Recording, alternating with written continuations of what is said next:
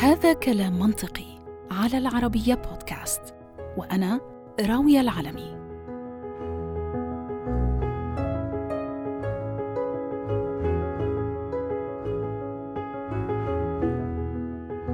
الجسم البشري واللي بدون أدنى شك بيمثل بالفعل أعظم آلة وجدت على كوكب الأرض وإبداع الخالق سبحانه وتعالى بيتجلى في كيفية التناسق بين أجهزته المختلفة لتعمل كوحدة واحدة ولعقود طويلة من الزمن.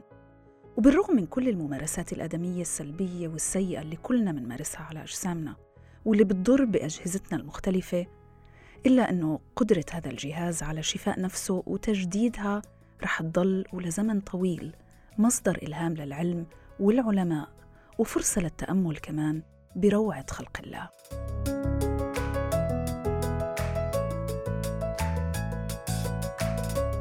للعلم جسم الإنسان بيتكون من عدد من الأنظمة البيولوجية واللي بتعمل مع بعض وكأنها سيمفونية ربانية ما بتخرج وحدها عن اللحن إلا فيما ندر. وهون بقصد من دون مساعدة منا طبعا لإعطاب هاي الآلة الرهيبة. اسمحوا لي بداية أنه أشارككم بعض المعلومات عن وظائف الجسم الاثني عشر الأساسية. أولاً عنا الجهاز الدوري. وظيفته هي تحريك الدم والغذاء والأكسجين وثاني أكسيد الكربون والهرمونات حول الجسم عن طريق القلب والدم والأوعية والشرايين. عندنا كمان الجهاز الهضمي وهو اللي بيحلل وبيمتص الطعام وبيزيل النفايات. وعندنا أيضا نظام الغدد الصماء وهي ثمانية أساسية بتفرز الهرمونات في الدم. هناك أيضا الجهاز الليمفاوي هو بتكون من عقد وقنوات وأوعية لمفاوية وبيمثل خط الدفاع الأول في مكافحة العدوى بأنواعها المختلفة. الجهاز العصبي أيضا هو بيعمل عن طريق إرسال إشارات لأجزاء مختلفة من الجسم وبيضبط الأعمال الطوعية كالحركة وغير الطوعية كالتنفس مثلا. الجهاز العضلي أيضا اللي بيتكون من 650 عضلة وهو عمله واضح ومعروف طبعا. والجهاز التناسلي وهو اللي بيسمح لنا بالتكاثر كبشر وبيسمح لنا أنه نستمر.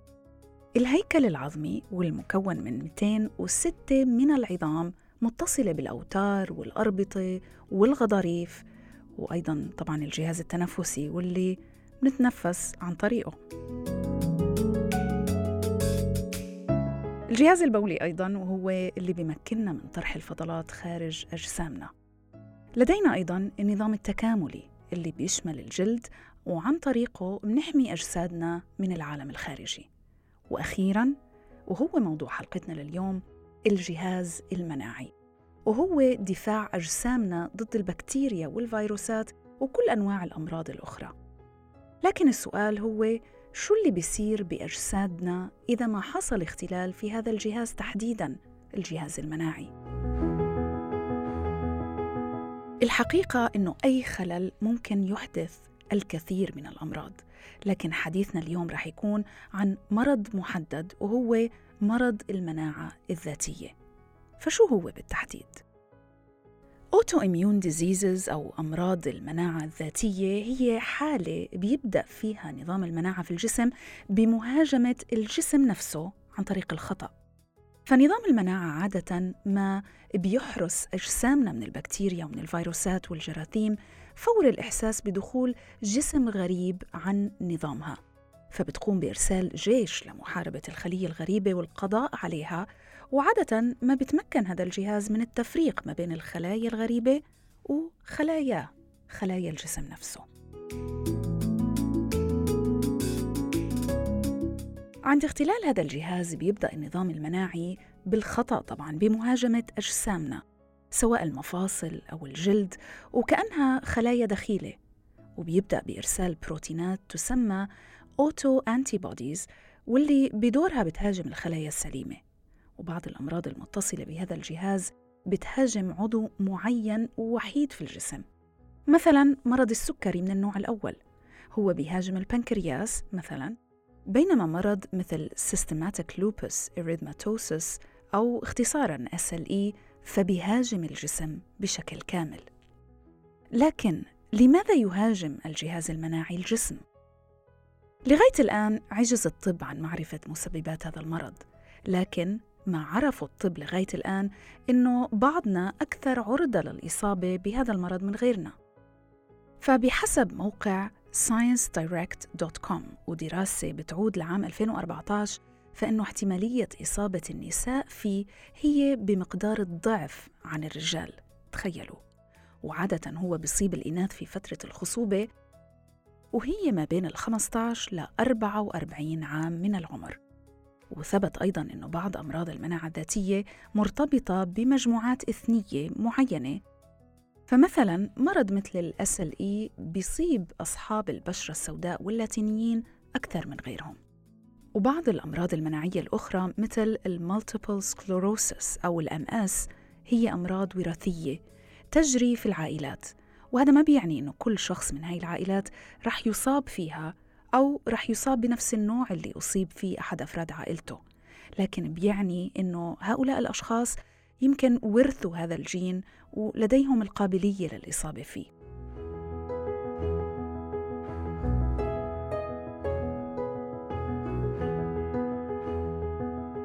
طيب شو بالنسبة لأعراض هاي الأمراض المناعية؟ الحقيقة أنه من اللافت أنه الأعراض المبكرة لأمراض المناعة الذاتية متشابهة إلى حد كبير كتير من هاي الأعراض الإرهاق وألام في العضلات وأورام وإحمرار الحمى المنخفضة الدرجة مشاكل أيضا في التركيز خدر ووخز في الأيدي والأقدام فقدان الشعر وأيضا الطفح الجلدي. وبالرغم مما سبق فبعض هاي الأمراض ممكن أنه يرتبط بأعراض أخرى ونادرة بتخص هذا المرض. على سبيل المثال مثلا النوع الأول من السكري زي ما ذكرنا هو بسبب عطش شديد وبسبب أيضا خسارة في الوزن وإرهاق. بينما مرض مثل ال inflammatory bowel disease IBD أو التهاب الأمعاء فبيسبب آلام في البطن وبسبب انتفاخ وإسهال. على كل حال في محاولة لمعرفة مسببات هذا المرض وخصوصا أنه حالاته في ارتفاع دائم عبر السنين الأخيرة وفي دراسة بتعود لعام 2015 وموجودة على موقع dovepress.com وهو موقع متخصص بالأبحاث العلمية الطبية. تم مناقشة نظرية النظافة. هاي النظرية بتخلص إلى أنه كثرة المطاعيم الطبية اللي طبعا صاحبت التحضر والتطور وثورة الطب الحديث والمنظفات طبعا الجديدة اللي بنستخدمها في بيوتنا وفي كل مكان تقريبا نتواجد فيه بتخلي صغارنا هاي الأيام بيتعرضوا لجراثيم كتير أقل عما كانوا الأطفال في العقود الكثيرة السابقة يتعرضوا لها. كمان نظرية النظافة بتتحدث عن أنه النظافة المبالغ فيها هي اللي بيجعل نظام المناعة معرض أكثر لردود فعل مبالغ فيها عند التعرض للجراثيم والميكروبات. يعني بيعمل over reaction لأي جسم غريب بيدخل عليه. نظرية أخرى استوقفتني الحقيقة وأنا عم بعمل بحث لهذا الموضوع بتشير إلى أنه من الممكن أنه طريقة الأكل الغربية هي من أسباب ارتفاع نسب أمراض المناعة الذاتية. لأنه طبعا الطعام المليء بالدهون المشبعة والسكر والأطعمة المصنعة والمعلبة والمواد الحافظة للطعام طبعا هي من أبرز الأسباب لحدوث الالتهابات في الجسم واللي بتتطلب من الجهاز المناعي الرد وهي النظرية ما زالت قيد الدرس. ولكن في مقال ذكر في موقع timesofindia.com في عام 2020 أشار إلى دورية طبية نشرت في سيل ميتابوليزم بتقول بأنه العلماء وجدوا أن التدخل الغذائي ساهم بفعالية في تبطيء بدايات الالتهابات المرتبطة بأمراض المناعة الذاتية وأنه التغذية السليمة بتلعب دور كبير في تخفيض حدة أعراض المرض. وأيضا خلصت إلى أنه الغذاء والرياضة المناسبة أثبتت فعالية واضحة في مقاومة المرض وأعراضه.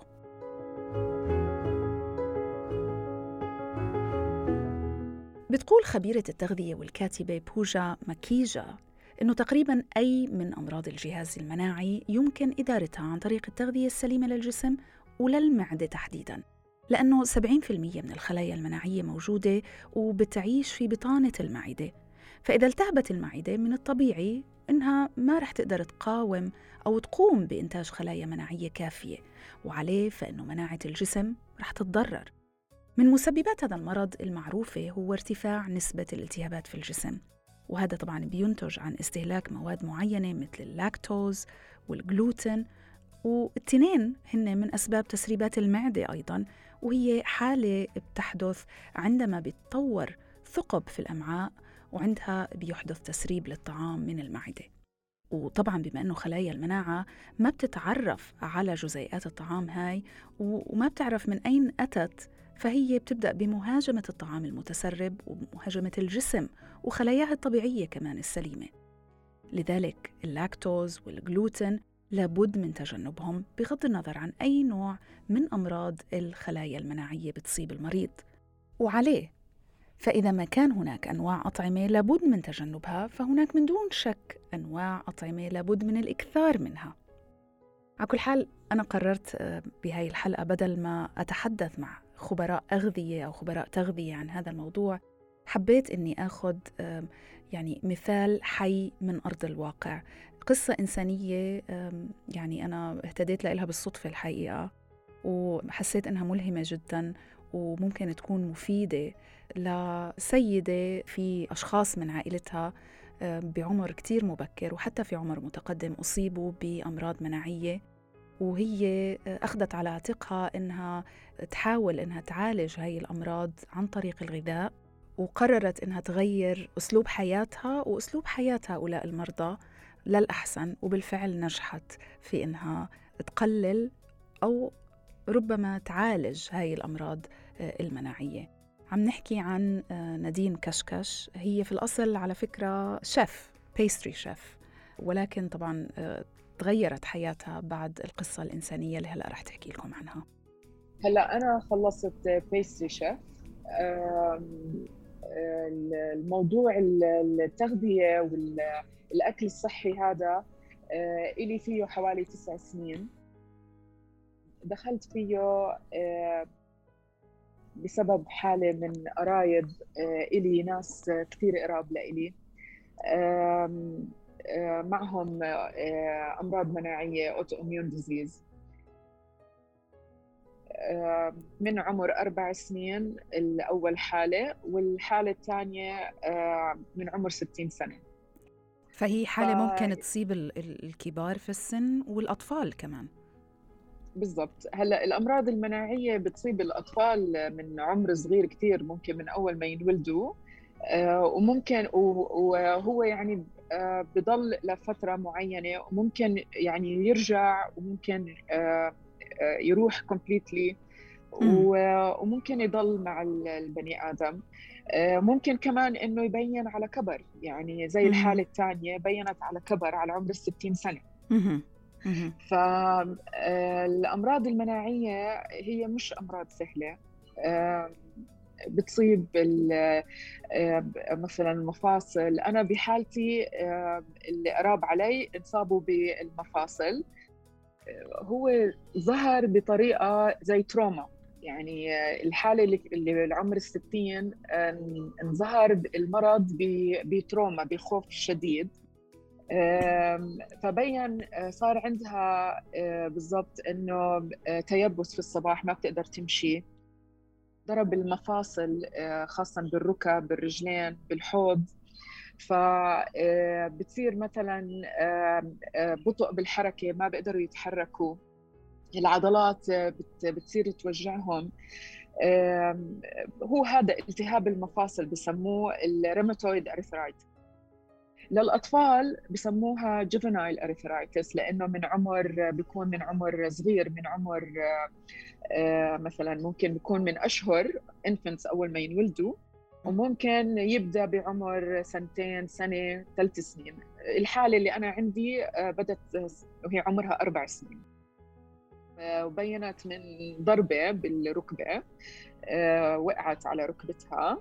وصار في زي التهاب بالركبة.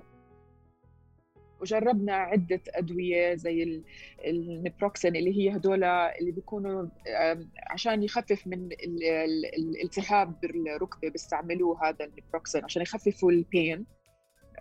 شافوا إنه الوضع ما تعالج فقرروا الدكاترة يقوموا بعدة فحوصات علشان يوصلوا للنتيجة للي للمسبب للي وصلوها.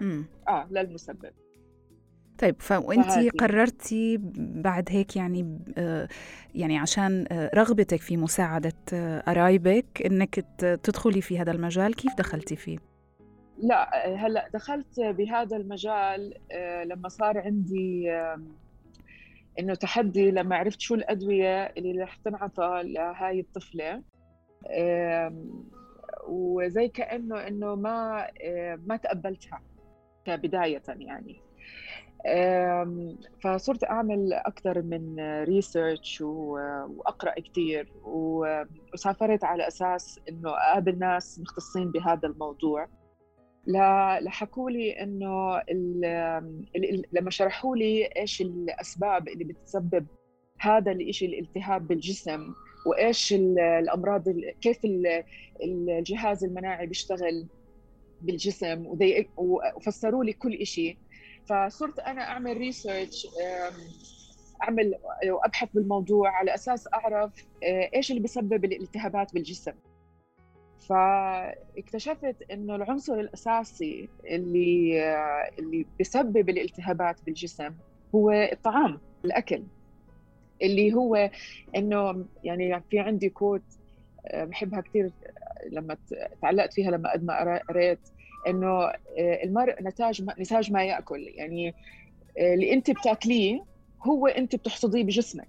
هل المسألة هي مسألة علاج؟ يعني هل هدول الأمراض المناعية إلها علاج عن طريق الغذاء؟ ولا عم نحكي عن سيطرة لهذا المرض وأعراضه عن طريق الغذاء؟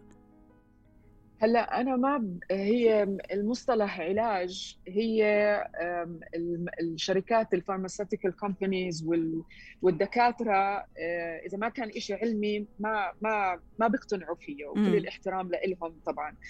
آه، أنا كثير آه، صار عندي تحدي بهذا الموضوع حتى تحديت دكاترة عنهم من الأردن.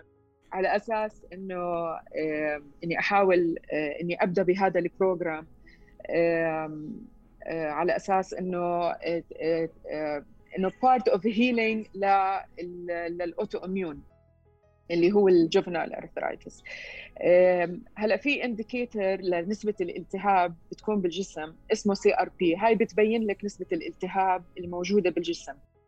هاي بيمشوا عليها الدكاترة مع ال ANA هدول كلاتهم indicators عشان يعرفوا ال autoimmune قد إيه نسبة الالتهاب موجودة بالجسم. أنا صارت عندي تحدي إنه بدي أنزل نسبة الالتهاب بالجسم. على أساس هاي ال indicators كلياتها تنزل. عن طريق الغذاء فقط. عن طريق الغذاء فقط. أوليتها ما تقبلوا الفكرة لأنه دائما بدهم ال aggressive treatment لل joints هلا إذا كان عندك two joints أو three joints بصيروا يخافوا الدكاترة إنه إنه يزيد الالتهاب بالمفاصل أكثر أو تزيد نسبة الالتهاب أو تنتقل المفاصل الأخرى الأكثر اللي ما بتبين إلا عن أجهزة ال MRI يعني بعد ما تعملي أكثر من فحوصات آه، كاملة بالجسم. فإحنا الحالتين اللي كانوا موجودين اللي اللي أنا تعاملت معهم آه، كان عبارة عن two joints بكل حالة. والحمد لله عندما بدينا ال program قبل 8 سنين قعدنا فيه 6 months وكانت ال indicators كلياتها ال CRP نزلت لأقل من أربعة. يعني يعني آه، راح ال inflammation آه، راح ال inflammation من الجسم. بس هذا بيعني إنه الشخص مش إنه يعني إذا نزلت هاي ال indicators اللي أو المؤشرات على وجود التهاب روماتويدي في في الجسم هذا ما بيعني إنه يعني إنه المرض راح. يعني لازم الشخص يستمر على هذه هذه النوعيه من الغذاء مدى الحياة. بالضبط. آه، هلا هي بتصير lifestyle آه هي بتصير حتى لو اخذتي الأدوية الثانية ال biological treatment أو الكورتيزون أو الميتوثريكسات اللي بيستعملوها آه، بعض الأدوية هذه اللي بيستعملوها للاوتو اميون ديزيزز بدها كمان هيك يعني آه، بتقعد على مدى سنتين ثلاث سنين بيستعملوها هي علشان يخمدوا ال autoimmune يعني ينيموه. ما ما يرد مرة ثانية إنه يطلع على على الجسم. يعني لما تيجي بدك تقنعي بنت عمرها أربع سنين إنه إنه ما بتقدري تاكلي آه، هذا النوع من الأكل آه، بس إنه حاولنا نقنعها إنه هذا كلياته آه، غلط أصلا من البداية إنه كطفل إنه إنه ياكل إنه من الأساس. فلقينا فقعدنا نحاول نلاقي أكل إنه نقدر نعمله صحي بس يكون يوازي بالطعم إنه هي ما تتضايق بالطعم آه. وتحبه زي ما بيكون لذيذ.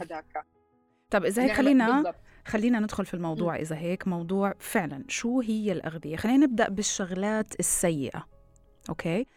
الشغلات اللي إذا في أي نوع من أنواع الالتهاب في الجسم خصوصا لما يكون التهاب مناعي يعني هاي الأطعمة رح تفاقمه وتزيده وتمنع آه، علاجه الأشياء اللي لازم بالضبط. نتفاداها هلأ الأشياء اللي لازم نتفاداها الأطعمة اللي بيكون فيها جلوتين يعني الجلوتين عامل كثير اللي هو بيدخل بالمخبوزات صح؟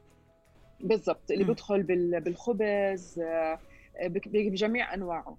يعني وهلأ الناس آه، من كثر ما عم بيصير عندهم آه، حساسية للجلوتين وعم بيصير عندهم أمراض معوية والقولون صارت الدكاترة تنصحهم تقول لهم تاكلوش خبز فيه جلوتين. آه، ويكون ويكون gluten free فكلهم ينصدموا كانوا قبل إنه كيف نلاقي خبز gluten free هلأ صار أي مخبز أنت بتروحي عليه أول شيء بتلاقي إنه it's gluten free هي صارت موضة أصلا ف... هلأ. هلأ صارت موضة و lifestyle والناس they are really proud إنه هم عم بياكلوا gluten the real reason إنه هلأ الجلوتين مش بس هلأ لإنه آه، يعني كل الناس بتفكر إنه الجلوتين هلأ بس موجود بس بالخبز بس انت لما تيجي تشوفي هلأ موجود باللحمة هلأ عم بيوجد عم بيوجد آه. بكل محل لأنه عم بيطعموا الحيوانات يعني من هون ومن هون عرفتي كيف؟ بطعموهم يعني, يعني أكل أو علف بيحتوي على هاي المادة فبنتقل للحمهم اللي بعدين إحنا ممكن ناكله يعني ويضرنا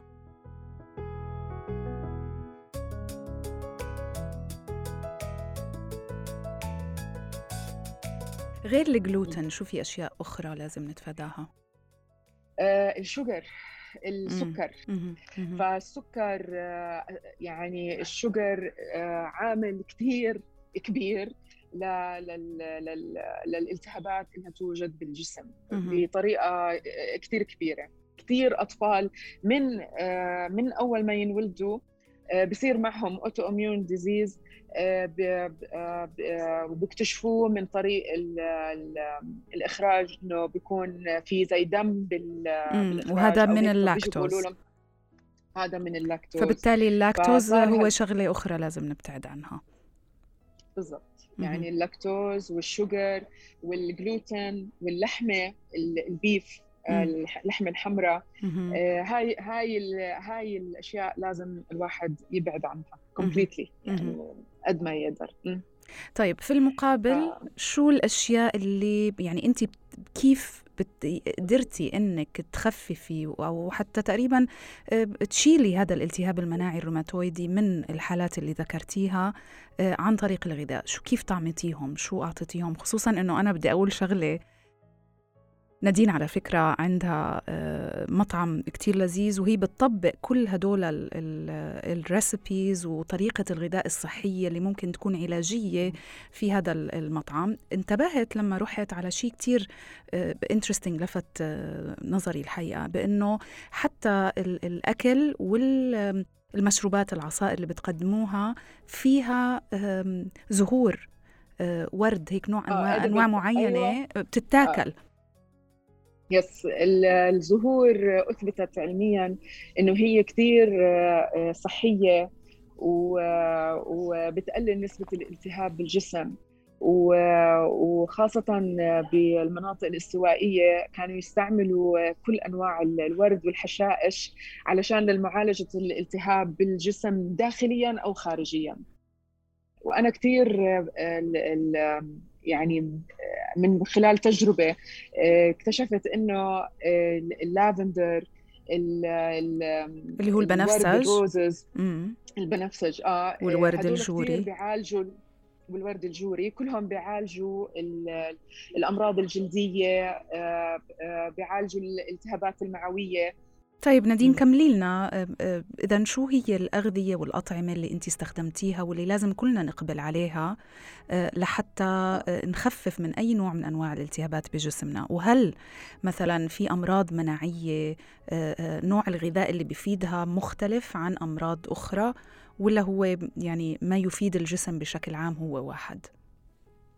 لا هلأ الأكل اللي الصحي اللي كان من وراء ال program اللي مشينا عليه هلأ في program تدخلي ب programات program خصوصي. في عدة programات موجودة وبتقدري إنك تدخليها على الاونلاين إنهم بيعطوكي program آه، علشان آه، تمشي عليه ك ك آه، رجيم صحي.